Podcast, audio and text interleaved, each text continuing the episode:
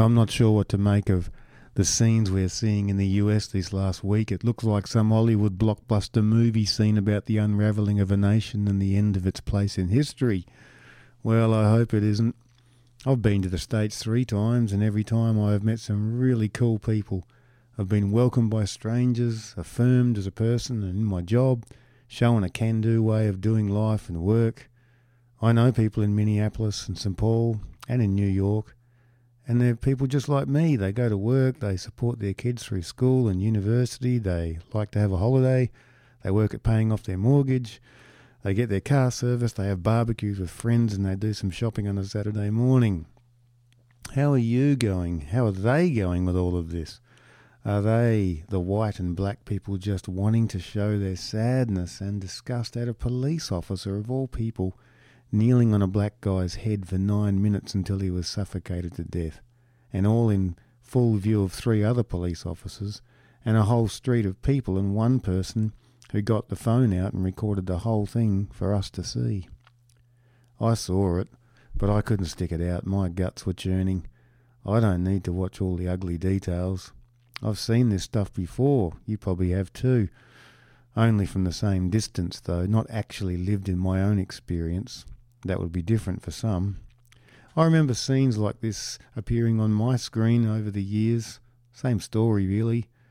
Officers of the law who are called to protect life as much as possible for as many as possible, regardless of skin colour, creed, or background, doing the exact opposite.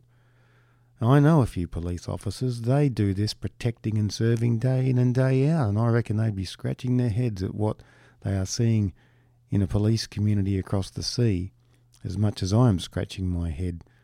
What goes on for this to go on? Thankfully, thankfully we've seen the best of the police service too in this tense time, all taking the knee, as they say, in full view of a crowd of protesters. Whew, glad that happened. Someone said that this latest Black Death in a long line of Black Deaths by the hands of police in the US is a symptom of a problem that is probably 400 years old.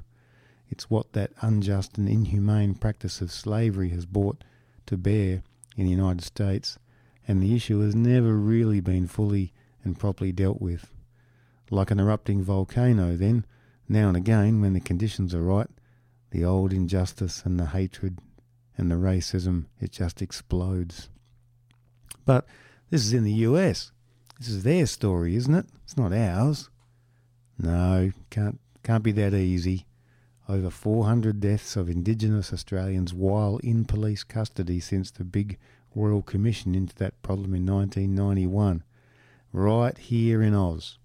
And I know that story too, and I don't really want to hear it, and I don't like it when I hear it. So, what do I make of all this then? Well, one thing I've been thinking is that I just have to listen a lot. I need to listen a lot because I'm only one person and I only have one life and I just don't know what it's like to be someone else, especially a black person or an indigenous person. I don't need to agree with everything I listen to, but I do need to listen if I am ever to hear some kind of truth of how things really are and at least partly understand as best I can, because if that happens, we might have a chance in this country. Much better than not listening. Just blame whole groups of people the police, black people, white people, Americans. That doesn't help. We get nowhere better. I do need to listen to people police, black people, white people, Americans, and fellow Aussies. Listening will be the only thing that helps me hear the truth, however uncomfortable or unwanted. And what I'm hearing as I listen is that it is very different for a black person to live where I am comfortably living. I walk into a shop to buy something and no one even gives me a second thought.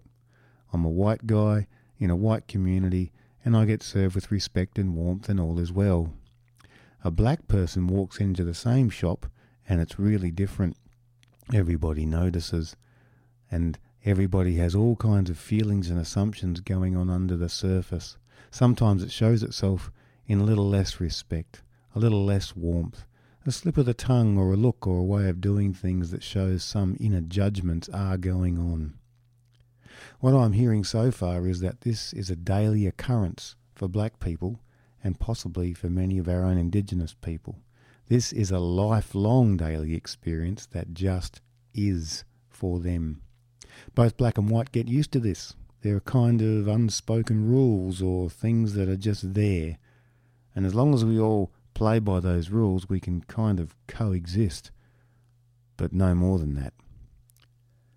So someone eventually goes too far. A black person speaks up too loudly, and we boo him out of the game. A white person tar- uh, forgets to keep their disparaging attitudes out of sight. It spills out. The pain continues. And so it goes. I find it hard to see through an Indigenous person's eyes. I don't experience their life. I'm in the majority. As a middle class white Australian, I live in the top 10% of the world's wealthiest people. I have choices. I can fit in.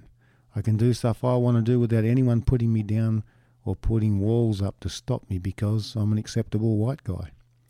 It is just very different for Indigenous people in this country that we all love. Yes, there are wrongs done by black people too, and we're seeing that. They're human, just like me.